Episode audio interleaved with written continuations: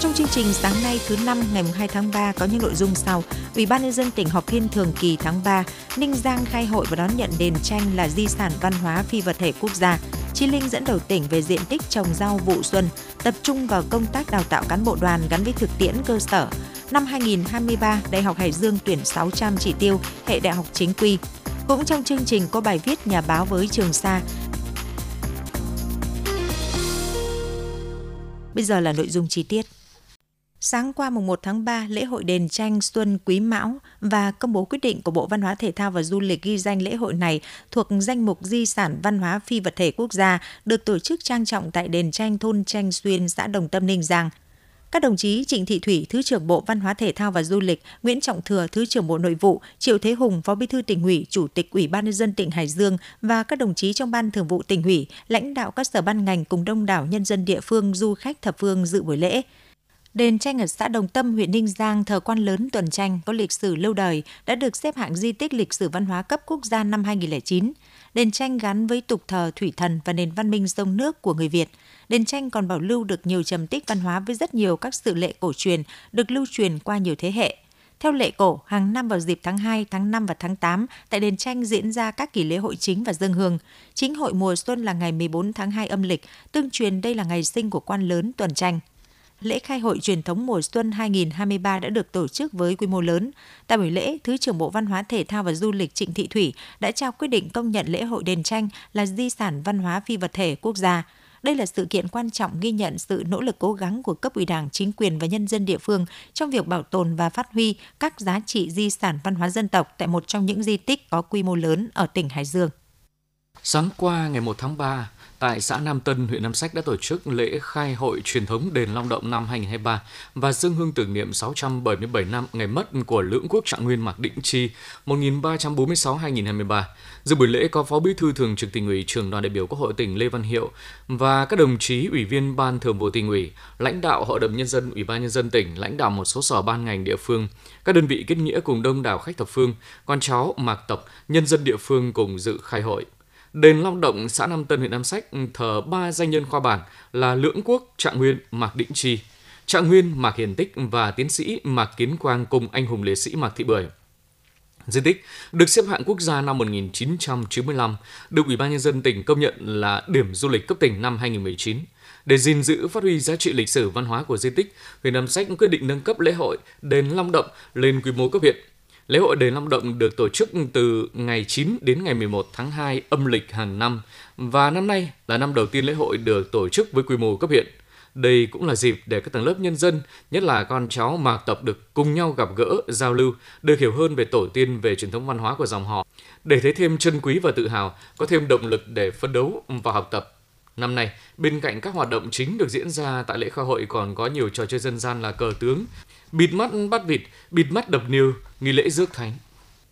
Chiều qua mùng 1 tháng 3, Phó Bí thư tỉnh ủy, Chủ tịch Ủy ban nhân dân tỉnh Triệu Thế Hùng chủ trì phiên họp thường kỳ tháng 3 để nghe và cho ý kiến vào một số nội dung thuộc lĩnh vực đầu tư xây dựng và một số nội dung quan trọng khác. Mở đầu phiên họp, Sở Kế hoạch và Đầu tư trình bày tờ trình về quyết định chủ trương đầu tư xây dựng đường vào khu di tích Côn Sơn kế Bạc, nửa đường bên trái từ ngã ba An Lĩnh đến ngã ba Đầu Rồng. Dự án có tổng mức đầu tư hơn 560 tỷ đồng từ nguồn ngân sách tỉnh thực hiện từ năm 2023 đến 2025. Đóng góp vào nội dung này, các ý kiến phát biểu đã tham gia về quy hoạch hướng tuyến quy mô dự án công năng bãi đỗ, kinh phí giải phóng mặt bằng khả năng cân đối vốn. Phát biểu kết luận, Chủ tịch Ủy ban nhân dân tỉnh Triệu Thế Hùng cơ bản thống nhất với đề xuất dự án, đồng thời khẳng định ý nghĩa dự án mang lại trong khai thác tiềm năng khu di tích Côn Sơn Kia Bạc, tạo kết nối với tỉnh Bắc Giang qua đường dẫn cầu Đồng Việt. Trước khi hoàn thiện báo cáo trình Hội đồng Nhân dân trong kỳ họp tới, cơ quan soạn thảo cần tiếp thu các ý kiến tham gia, các sở ngành và địa phương liên quan cần chủ động trong công tác phối hợp cho ý kiến và báo cáo đề xuất về việc triển khai thực hiện gói thầu số 5, hạng mục xây dựng trạm xử lý nước thải và thiết bị thuộc dự án phát triển đô thị động lực thành phố Hải Dương. Về tiến độ dự án này đã chậm so với kế hoạch 5 tháng dẫn đến nguy cơ hủy bỏ ba hạng mục khác và tổng thể dự án, khẳng định tính cấp thiết của dự án trong đó hạng mục xử lý nước thải là hạng mục quan trọng nhất với vướng mắc hiện tại của dự án do thiếu ý kiến thẩm định của Bộ Khoa học và Công nghệ. Chủ tịch Ủy ban nhân dân tỉnh nêu hai phương án và lấy ý kiến biểu quyết của các thành viên ủy ban với đa số ý kiến lựa chọn phương án triển khai dự án theo tình hình thực tế triển khai dự án. về kế hoạch tổ chức hội nghị gặp mặt các nhà đầu tư nước ngoài trên địa bàn tỉnh năm 2023 nhằm tăng cường công tác xúc tiến thu hút đầu tư nước ngoài, cải thiện môi trường đầu tư. Sự kiện dự kiến diễn ra trong tháng 3 với sự tham gia của hơn 560 đại biểu, trong đó có 430 đại biểu đại diện các doanh nghiệp đầu tư nước ngoài trên địa bàn tỉnh. Chủ tịch Ủy ban nhân dân tỉnh Triệu Thế Hùng thống nhất chủ trương tổ chức gặp mặt các nhà đầu tư, đồng thời gợi mở những vấn đề về quy mô, điểm nhấn khác với các năm trước đây, yêu cầu cơ quan chủ trì làm rõ một số nội dung cụ thể. Cũng trong phiên họp chiều nay, Văn phòng Ủy ban nhân dân tỉnh báo cáo kết quả sau khi xin ý kiến thành viên Ủy ban nhân dân tỉnh và đơn vị địa phương liên quan về các nội dung tờ trình về việc thưởng vượt thu năm 2022 cho các huyện thị xã thành phố, đề nghị phê duyệt phương án giá đất cụ thể khi nhà nước giao đất đối với công ty cổ phần đầu tư phát triển Đức Trí để thực hiện dự án khu dân cư thương mại và chợ Cộng Hòa thành phố Chí Linh, phương án giá đất cụ thể khi nhà nước giao đất cho thuê đất đợt 1 và đợt 2 đối với công ty trách nhiệm hữu hạn Khánh Hòa VN VN để thực hiện dự án khu dân cư mới xã Cổ Dũng, xã Cộng Hòa, huyện Kim Thành. Công ty trách nhiệm hữu hạn một thành viên điện lực Hải Dương đã đóng điện thành công trạm biến áp 110 kV Nam Sách, góp phần nâng cao phụ tải cho địa bàn một số xã phường của huyện Nam Sách và thành phố Chí Linh. Dự án đường dây và trạm biến áp 110 kV Nam Sách được xây dựng tại xã Thanh Quang, huyện Nam Sách. Dự án do Tổng công ty Điện lực miền Bắc làm chủ đầu tư có tổng mức đầu tư 100 tỷ đồng. Trạm được xây dựng theo mô hình trạm biến áp không người trực, được hoàn thành và đưa dự án vào vận hành trước một tháng so với kế hoạch, đã góp phần san tải cho các trạm biến áp 110 kV phả lại tiền trung, rút ngắn khoảng cách cấp điện cho các phụ tải, đặc biệt đáp ứng nhu cầu tăng trưởng điện sản xuất và sinh hoạt cho doanh nghiệp và nhân dân các xã Thanh Quang, An Bình, Hợp Tiến, Nam Tân, Nam Hưng của huyện Nam Sách và địa bàn các xã phường lân cận của thành phố Chí Linh. Năm 2023 là năm đầu tiên Hiệp hội Doanh nghiệp tỉnh thực hiện nghị quyết đại hội lần thứ tư Hội Doanh nghiệp với phương châm đoàn kết sáng tạo bứt phá thành công và mục tiêu chính là tăng cường xúc tiến kết nối thương mại, giúp các doanh nghiệp phục hồi sản xuất và kinh doanh sau đại dịch trong tình hình biến đổi bất thường của kinh tế toàn cầu. Hiện nay, Hiệp hội Doanh nghiệp tỉnh có 203 hội viên tập thể. Hiệp hội Doanh nghiệp xác định nhiệm vụ năm 2023 triển khai kịp thời hiệu quả các nghị quyết, kết luận của tỉnh ủy, Hội đồng Nhân dân, Ủy ban Nhân dân tỉnh về hỗ trợ doanh nghiệp khôi phục phát triển sản sản xuất kinh doanh sau đại dịch COVID-19 và tình hình lạm phát kinh tế suy giảm toàn cầu, hỗ trợ các doanh nghiệp toàn tỉnh xây dựng chiến lược kinh doanh bám sát chủ trương của tỉnh, đẩy mạnh phát triển kinh tế xanh, kinh tế tuần hoàn chuyển đổi số, đảm bảo thu nhập của người lao động, nộp ngân sách đúng quy định, thực hiện hiệu quả chính sách an sinh xã hội, xây dựng đội ngũ doanh nhân của tỉnh ngày càng vững mạnh, góp phần thực hiện mục tiêu Hải Dương là tỉnh phát triển xanh, nhanh và bền vững. Năm 2022, Hiệp hội Doanh nghiệp tỉnh có 6 tập thể và một cá nhân được Chủ tịch Phòng Thương mại và Công nghiệp Việt Nam VCCI tặng bằng khen. 6 tập thể và 6 cá nhân được Ủy ban nhân dân tỉnh tặng bằng khen. Hiệp hội Doanh nghiệp được Thủ tướng Chính phủ tặng bằng khen, có nhiều thành tích trong công tác xây dựng và phát triển Hiệp hội Doanh nghiệp. Từ đầu năm đến ngày 27 tháng 2, công ty cổ phần chế biến nông sản Tân Hưng ở xã Cẩm Văn huyện Cẩm Giàng đã xuất khẩu hơn 300 tấn cà rốt sang thị trường các nước Hàn Quốc, Malaysia. Theo đại diện công ty cổ phần chế biến nông sản Tân Hưng, con số này giảm khoảng 100 tấn so với cùng kỳ năm ngoái do nhu cầu của thị trường suy giảm. Năm nay, công ty đặt mục tiêu xuất khẩu khoảng 500 tấn cà rốt. Ngoài thị trường xuất khẩu truyền thống, công ty cổ phần chế biến nông sản Tân Hưng đã điều chỉnh chiến lược đẩy mạnh tiêu thụ hàng hóa ở thị trường nội địa, tập trung vào một số nông sản như là ớt, gừng và xả. Theo Cục Thống kê tỉnh Hải Dương, chỉ số giá tiêu dùng CPI tháng 2 năm 2023 tăng 1,33% so với tháng 1, tăng 3,08% so với cùng kỳ năm 2022. Nguyên nhân khiến chỉ số giá tiêu dùng tháng 2 tăng là do chỉ số giá nhóm nhà ở điện nước, chất đốt và vật liệu xây dựng tháng 2 tăng 7,37% so với tháng trước, chủ yếu các mặt hàng như ga tăng 14,32%, giá thuê nhà ở tăng 10,38%. Tháng 2 thời tiết nồm ẩm kèm mưa phùn nên nhu cầu sử dụng điện cho các thiết bị hút ẩm sấy khô tăng. Dịch vụ sửa chữa nhà ở tăng 2,86% do một số giá nguyên liệu đầu vào như phôi thép, thép phế liệu tăng cao. Chỉ số giá nhóm giao thông tháng 2 tăng 2,11% so với tháng trước, chủ yếu ở những mặt hàng nhiên liệu. Qua hai kỳ điều chỉnh, giá xăng tăng 5,72% so với tháng 1. Theo Phòng Kinh tế thành phố Chí Linh đến ngày 27 tháng 2, nông dân ở các địa phương đã gieo trồng được khoảng 1.100 ha rau vụ xuân đạt hơn 73% kế hoạch. So với các địa phương khác trong tỉnh, thành phố Chí Linh có đặc thù thường xuyên thiếu nước tưới, nhiều diện tích đồng ruộng không bằng phẳng. Tuy nhiên, các hộ nông dân đã khắc phục khó khăn để mở rộng diện tích canh tác. Để rau màu vụ xuân phát triển thuận lợi, mang lại giá trị kinh tế cao, Phòng Kinh tế thành phố khuyến cáo nông dân các phường xã gieo trồng đa dạng các loại rau màu, tránh tập trung vào cùng một loại dễ dẫn đến giá thấp khi thu hoạch. Trong quá trình sản xuất cần thường xuyên kiểm tra đồng ruộng chăm bón tưới tiêu phù hợp để rau màu sinh trưởng, đồng thời tăng cường sản xuất theo quy trình gáp để nâng cao chất lượng nông sản. Vụ xuân năm nay, thành phố Chí Linh có kế hoạch gieo trồng khoảng 1.500 ha rau màu và trồng kéo dài đến ngày 15 tháng 4. Đoàn công tác của Trung ương đoàn do Ủy viên Ban Thường vụ Trung ương đoàn, trưởng Ban Thanh niên Trường học Trung ương đoàn Hồ Hồng Nguyên vừa có chương trình làm việc với tỉnh đoàn Hải Dương. Đoàn công tác của Trung ương đoàn đã lắng nghe những ý kiến đóng góp của đại diện đoàn cấp huyện, đoàn trường, đại diện hội sinh viên các trường đại học cao đẳng về những vấn đề công tác nhân sự cán bộ đoàn quá tuổi, công tác phát triển đảng viên trong khối trường học, các vấn đề bất cập trong triển khai cài đặt các ứng dụng trên điện thoại thông minh cùng nhiều vấn đề khác. Trường Ban Thanh niên Trường học Trung ương đoàn ghi nhận tỉnh đoàn Hải Dương có nhiều phương pháp tiếp cận để tổ chức phong trào đoàn ở cơ sở và chia sẻ những khó khăn trong công tác cán bộ đoàn, đề nghị tỉnh đoàn tham mưu cho tỉnh ủy về đề án cán bộ đoàn, ra soát định kỳ đội ngũ cán bộ đoàn quá tuổi ở các cấp, tập trung vào công tác đào tạo cán bộ gắn với thực tiễn cơ sở. Sáng qua ngày 1 tháng 3 tại trường Trung học phổ thông Tuệ Tĩnh, huyện đoàn Cẩm Giang tổ chức lễ phát động tháng thanh niên và Tết trồng cây năm 2023. Với chủ đề Tuổi trẻ tiên phong chuyển đổi số trong tháng thanh niên năm nay, huyện đoàn Cẩm Giang phấn đấu có hơn 5.000 lượt đoàn viên thanh niên tham gia các hoạt động tình nguyện. Đề xuất 500 ý tưởng sáng tạo trên cổng thông tin Ngân hàng ý tưởng sáng tạo, cấp huyện tổ chức ít nhất một hoạt động hỗ trợ khởi nghiệp hoặc tư vấn, giới thiệu việc làm cho đoàn viên thanh niên, đảm nhận thực hiện ít nhất một công trình thanh niên, mỗi cơ sở đoàn đảm nhận thực hiện ít nhất một công trình phần việc thanh niên tham gia xây dựng nông thôn mới nâng cao, nông thôn mới kiểu mẫu, tổ chức hoạt động hưởng ứng chương trình những bước chân vì cộng đồng, phấn đấu toàn huyện trồng mới ít nhất 1.000 cây xanh, giới thiệu ít nhất 30 đoàn viên ưu tú cho Đảng xem xét kết nạp và kết nạp 600 đoàn viên mới. Tại lễ phát động, tỉnh đoàn và đoàn khối cơ quan tỉnh Hải Dương đã trao tặng 1.000 cây xanh hưởng ứng Tết trồng cây cho huyện đoàn Cẩm Giang, trường Đại học Thành Đông trao tặng công trình hàng cây thanh niên cho trường Trung học phổ thông Tuệ Tĩnh. Nhân dịp này, huyện đoàn Cẩm Giang đã trao tặng 20 xuất quà, mỗi suất 300.000 đồng cho các em học sinh hoàn cảnh khó khăn trong huyện, thành lập và ra mắt 3 đội thanh niên tình nguyện bảo vệ môi trường chuyển đổi số, đảm bảo trật tự an toàn giao thông, đồng thời phát động xây dựng công trình thanh thiếu nhi Dự kiến với nguồn lực huy động được sẽ xây dựng ít nhất 3 công trình khu vui chơi thể thao tại các xã đạt chuẩn nông thôn mới nâng cao năm 2023.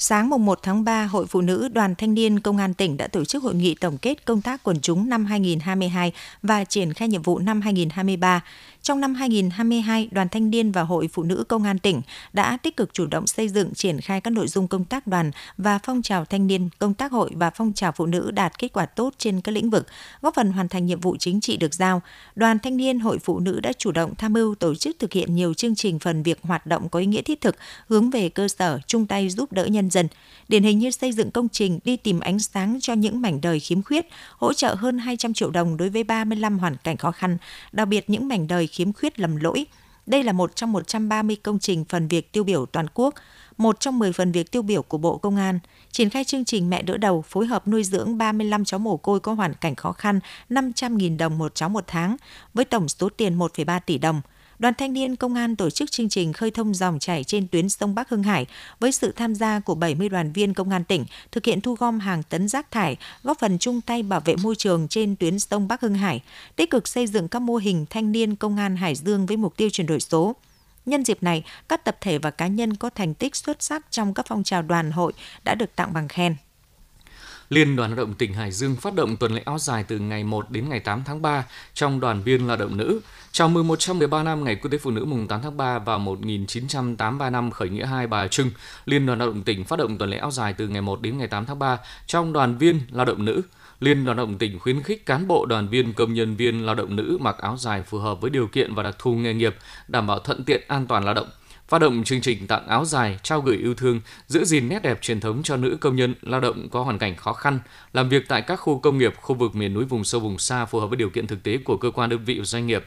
Liên đoàn Lao động tỉnh dự kiến tổ chức tọa đàm, nói chuyện chuyên đề, tuyên truyền giáo dục bốn tiêu chí về phẩm chất đạo đức phụ nữ Việt Nam thời kỳ công nghiệp hóa hiện đại hóa đất nước với những nội dung liên quan trực tiếp đến lao động nữ.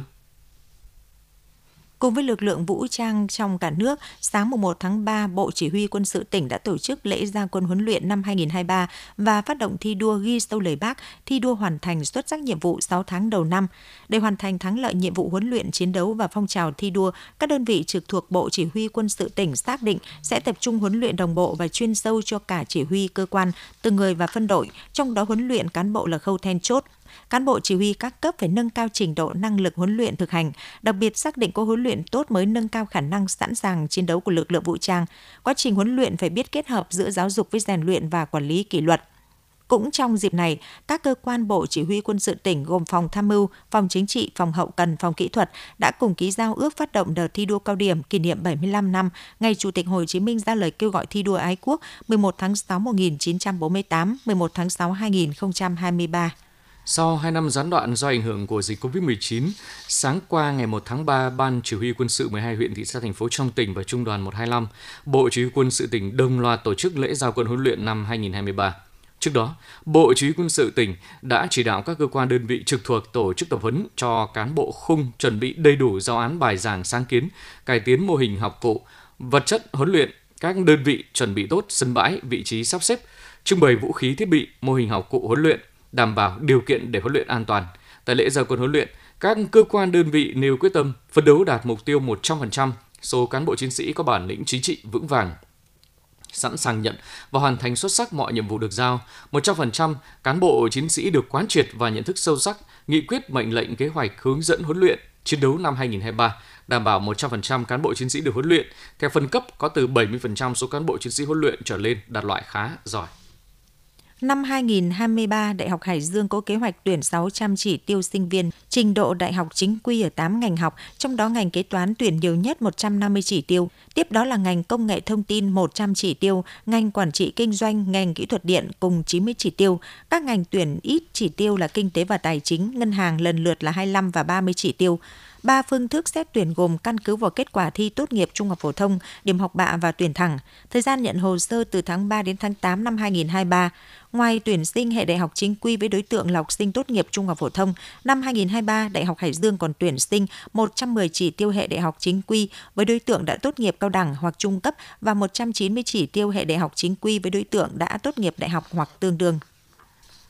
Trong tháng 2, trên địa bàn tỉnh xảy ra 14 vụ tai nạn và va chạm giao thông đường bộ làm 8 người chết, 9 người bị thương, không xảy ra tai nạn giao thông đường sắt đường thủy. Tính chung 2 tháng đầu năm 2023, trên địa bàn tỉnh xảy ra 26 vụ tai nạn giao thông làm 18 người chết, 16 người bị thương. So với cùng kỳ năm 2022, giảm 7 vụ, giảm 9 người chết, tuy nhiên lại tăng 4 người bị thương. Cũng trong tháng 2, qua công tác tuần tra kiểm soát, các lực lượng chức năng trong tỉnh phát hiện và xử lý hơn 800 trường hợp vi phạm pháp luật về trật tự an toàn giao thông, phạt tiền gần 3 tỷ đồng, tước hơn 240 giấy phép lái xe, tạm giữ 262 phương tiện. Để đảm bảo trật tự an toàn giao thông trong tháng 3 này, lực lượng chức năng các địa phương tiếp tục triển khai thực hiện đề án tăng cường đảm bảo trật tự an toàn giao thông trên địa bàn tỉnh Hải Dương giai đoạn 2022-2025, phối hợp triển khai thực hiện giải tỏa vi phạm hành lang an toàn giao thông đường bộ trên địa bàn tỉnh, kiểm tra đề xuất kiến nghị xử lý các bất cập hạ tầng nơi xảy ra tai nạn giao thông nghiêm trọng trong tháng 2 năm 2023. Theo quy định của pháp luật, hiện nay việc triển khai đưa người lao động tỉnh Hải Dương đi làm việc thời vụ tại Hàn Quốc chỉ được thực hiện khi tỉnh Hải Dương và địa phương của Hàn Quốc ký kết thỏa thuận hợp tác quốc tế theo quy định tại Luật Thỏa thuận Quốc tế số 70 2020 QH14 và Nghị định số 64 2021 NDCP ngày 30 tháng 6 năm 2021 của Chính phủ. Thời điểm này, tỉnh Hải Dương chưa thực hiện ký kết thỏa thuận với địa phương nào của Hàn Quốc để triển khai chương trình đưa người lao động đi làm việc thời vụ tại Hàn Quốc để ngăn ngừa tình trạng cá nhân tổ chức lợi dụng thông tin về chương trình để lừa đảo, thu tiền của người lao động, Sở Lao động Thương binh và Xã hội đề nghị Ủy ban nhân dân các huyện, thị xã, thành phố chỉ đạo phòng Lao động Thương binh và Xã hội, các phòng ban có liên quan, Ủy ban nhân dân các xã phường thị trấn tổ chức thông tin tuyên truyền rộng rãi trên các phương tiện thông tin đại chúng để người lao động nắm được thông tin về chương trình và đề nghị người lao động tuyệt đối không đăng ký theo bất kỳ cá nhân tổ chức nào, bao gồm cả các cá nhân tổ chức tự nhận là đại diện chủ sử dụng tại Hàn Quốc để tham gia chương trình lao động thời vụ tại Hàn Quốc. Thưa quý vị và các bạn, đối với bất cứ ai một lần được đặt chân lên các đảo, điểm đảo thuộc quần đảo Trường Sa đều cảm nhận được niềm tự hào bởi được đến với vùng biển đảo thiêng liêng của Tổ quốc. Ngày làm báo tạo cơ hội cho nhiều nhà báo phóng viên được đến với Trường Sa, đây là trải nghiệm đáng nhớ trong đời để mỗi nhà báo bồi đắp thêm tình yêu trách nhiệm với nghề, với quê hương đất nước, phản ánh của phóng viên Hoàng Huy trong chuyến tác nghiệp trên quần đảo Trường Sa, tỉnh Khánh Hòa.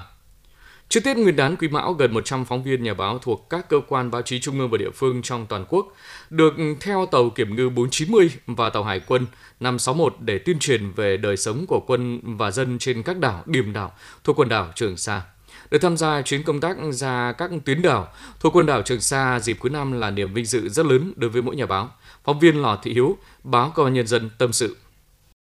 Cũng như các nhà báo khác, tôi nghĩ là với cái cảm nhận cá nhân của tôi à, thì à, được tác nghiệp ở Trường Sa nó là một cái vinh dự và một cái trách nhiệm để mà mình có thể đồng hành với các chiến sĩ và quân dân trên đảo. À, mình có thể à, trải nghiệm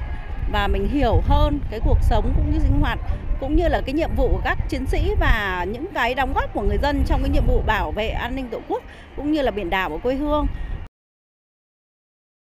Khác với điều kiện tác nghiệp ở đất liền, các nhà báo khi tác nghiệp tại các điểm đảo thuộc quần đảo Trường Sa gặp rất nhiều khó khăn vì điều kiện nắng gió. Trong suốt hải trình từ quân cảng Cam Ranh đến các điểm đảo lần này, các nhà báo đa phần lần đầu tiên đến với Trường Sa. Chưa quen với sóng nước nên không ít người xen sóng, mệt nhoài, tuy nhiên mọi vất vả, mệt nhọc đều tan biến khi tàu đến với mỗi đảo. Ai nấy đều háo hức và mong muốn được đặt chân lên hòn đảo thiêng liêng của Tổ quốc.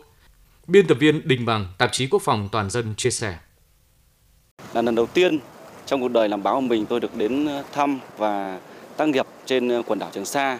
Cái cảm nhận đầu tiên của tôi, đây là một cái việc làm hết sức có ý nghĩa của quân chủng hải quân, tạo điều kiện cho các ờ, phóng viên, các cơ quan báo đài của trung ương và địa phương đến thăm và tác nghiệp trên quần đảo Trường Sa. Qua đó góp phần làm sâu sắc thêm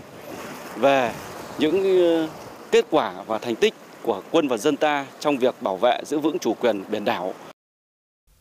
Trên các đảo thuộc quần đảo Trường Sa không chỉ có bộ đội mà còn có các hộ gia đình đang sinh sống và các giáo viên, nhân viên kỹ thuật đang công tác. Những lớp học, những mái nhà, những gia đình, những đứa trẻ đều để lại cảm xúc khó tả đối với mỗi nhà báo. Bởi những hình ảnh tưởng như bình dị ấy ở một nơi biển đảo xa xôi đều trở thành chủ đề đẹp của các bức ảnh, thước phim có ý nghĩa lớn lao trong việc góp sức bảo vệ chủ quyền biển đảo Tổ quốc. Phóng viên Hà Đức Sơn, Đài Phát thanh Truyền hình Bắc Cạn tâm sự.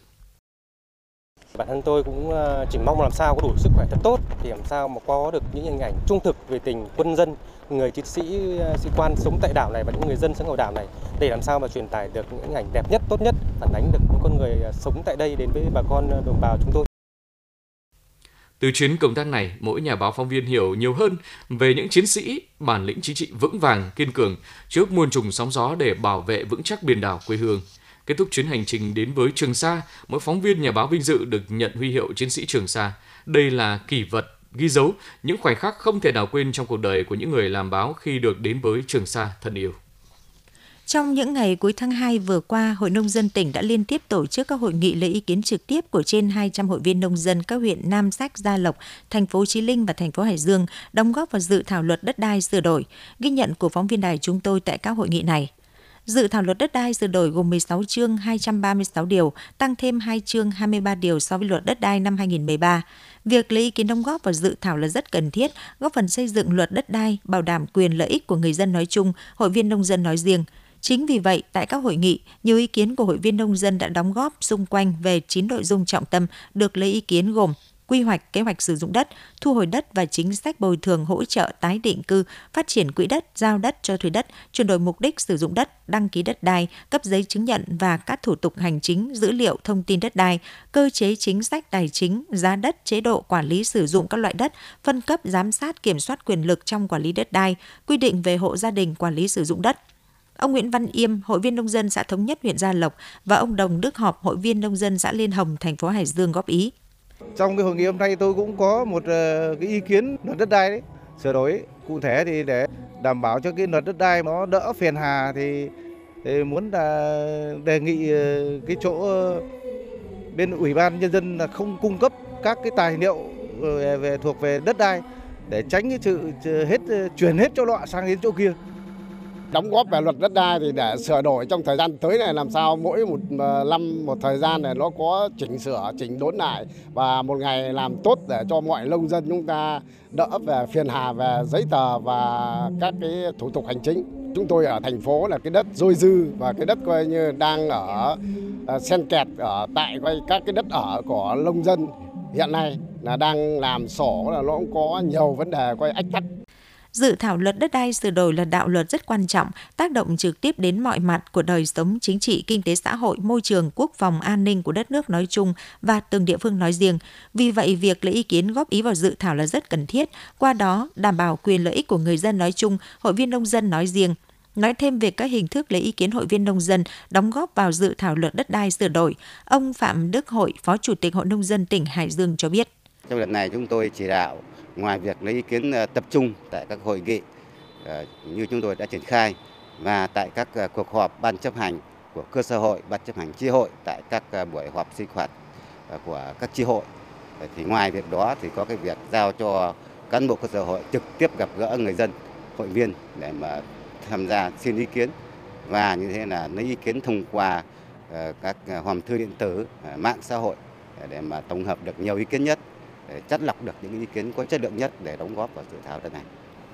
Qua những ý kiến đóng góp của các hội viên nông dân trong tỉnh đã thể hiện rõ trách nhiệm của các cấp hội nông dân đối với những vấn đề quan trọng của đất nước và địa phương. Thông qua các hình thức lấy ý kiến của hội viên nông dân đã huy động được trí tuệ tâm huyết của cán bộ hội viên nông dân tham gia đóng góp ý kiến, góp phần hoàn thiện dự thảo luật đất đai sửa đổi, bảo đảm chất lượng khoa học khả thi đồng bộ và hiệu quả, phản ánh ý chí nguyện vọng của cán bộ hội viên nông dân tỉnh nhà. Nhằm phát huy vai trò và năng lực kỹ năng số của các cán bộ quản lý giáo viên xây dựng các mô hình quản lý dạy học thông minh, Phòng Giáo dục và Đào tạo thành phố Hải Dương đã tích cực triển khai chuyên đề chuyển đổi số trong quản lý dạy học, góp phần nâng cao chất lượng giáo dục, ghi nhận của phóng viên thời sự. Trong thời gian thích ứng linh hoạt với dịch COVID-19 vừa qua, cả hệ thống giáo dục thành phố Hải Dương đã nỗ lực sáng tạo trong việc ứng dụng công nghệ số phục vụ những giờ học online cho học sinh và các hoạt động chuyên môn, họp trực tuyến của cán bộ quản lý, giáo viên. Để thúc đẩy chuyển đổi số, nhiều trường học trên địa bàn thành phố đã thực hiện quản lý số hóa hồ sơ và đã đạt được những kết quả bước đầu rõ nét. Đi đầu trong thực hiện chuyển đổi số phải kể đến trường tiểu học Tô Hiệu, Đinh Văn Tả, Võ Thị Sáu. Trao đổi với phóng viên, cô giáo Nguyễn Thị Thanh Thủy, Phó Hiệu trưởng trường tiểu học Tô Hiệu cho biết, qua một học kỳ thực hiện chuyển đổi số, quản lý hồ sơ điện tử đã mang lại những lợi ích thiết thực cho nhà trường, cô Thủy nói. Chúng tôi tiết kiệm được chi phí lưu trữ cũng như là cái chi phí in ấn nếu như mà trước kia ấy, thì các thầy cô giáo của chúng tôi phải in toàn bộ giáo án hồ sơ ra để đi làm. Thì bây giờ chúng tôi không cần phải in ấn nữa tất cả đã được lưu trữ trên Google Drive của nhà trường. À, các thầy cô giáo được giải phóng cái áp lực về hồ sơ sổ sách. Do đó các thầy cô có nhiều thời gian hơn để dành cho cái chất nâng cao cái chất lượng giảng dạy. À, khi mà chúng tôi sử dụng hồ sơ điện tử thay thế cho hồ sơ giấy thì chúng tôi rất là dễ tra cứu dễ dễ tìm và chúng tôi không phải mất nhiều hồ sơ à, không phải mất nhiều thời gian trong cái việc tìm kiếm hồ sơ. Ngoài tiết kiệm chi phí in ấn hồ sơ sổ sách, tiết kiệm thời gian và không gian phòng chứa hồ sơ, thì chuyển đổi số còn giúp cho công tác quản lý của ban giám hiệu nhà trường được thuận lợi hơn. Cô giáo Vũ Thị Lan, Phó hiệu trường trường tiểu học Đinh Văn Tả cho biết. Chúng tôi còn thấy được lợi ích thiết thực đó là chúng tôi lưu trữ an toàn, sử dụng tra cứu rất tiện lợi. Còn đối với ban giám hiệu chúng tôi thì chỉ với một thiết bị thông minh thì chúng tôi có thể đi công tác hay ở bất kỳ vị trí nào vào thời gian nào chúng tôi cũng có thể kiểm tra được tốc độ tiến độ của công việc chất lượng hoàn thành của công việc của tất cả thành viên ở trong nhà trường Chuyển đổi số trong quản lý sử dụng hồ sơ điện tử tại các trường học đã và đang thực sự trở thành công cụ hữu ích, góp phần nâng cao chất lượng quản lý giáo dục. Tuy nhiên, một số trường còn gặp khó khăn về cơ sở vật chất, trang thiết bị và lúng túng trong ứng dụng chuyển đổi số. Để khắc phục vấn đề này, mới đây Phòng Giáo dục và Đào tạo thành phố Hải Dương đã tổ chức chuyên đề chuyển đổi số với định hướng về giải pháp thực hiện quản lý hồ sơ điện tử trong trường học. Thông qua việc nghiên cứu, tập hợp tư liệu và tổ chức mô phỏng thực hành các kỹ thuật số hóa, chuyên đề chuyển đổi số đã được tích hợp liên thông giữa kiến thức ứng dụng công nghệ với thực tế các trường học, hình thành và phát triển hệ thống hồ sơ điện tử đáp ứng được yêu cầu của công tác quản lý giáo dục theo chương trình giáo dục phổ thông mới là đô thị loại 1 với những tiềm năng thế mạnh ở lĩnh vực giáo dục cũng như khoa học công nghệ, thành phố Hải Dương đang rất chú trọng trong công tác chuyển đổi số trong giáo dục, tăng cường ứng dụng những tiện ích và thành tựu của công nghệ thông tin nhằm tạo ra môi trường dạy và học ngày càng hiệu quả, góp phần phát triển sự nghiệp giáo dục và đóng góp tích cực xây dựng đô thị xanh, thông minh, thân thiện và an toàn. Quý vị và các bạn vừa nghe chương trình Thời sự sáng của Đài Phát thanh Truyền hình Hải Dương do Hoàng Hiển, Phương Nga, Lưu Hưng, Thu Hà thực hiện, chịu trách nhiệm nội dung Phó Giám đốc Đặng Đình Long. Chương trình sẽ được phát lại vào 9 giờ. Cảm ơn quý vị và các bạn đã quan tâm theo dõi. Tiếp sau đây là chuyên mục thông tin sức khỏe.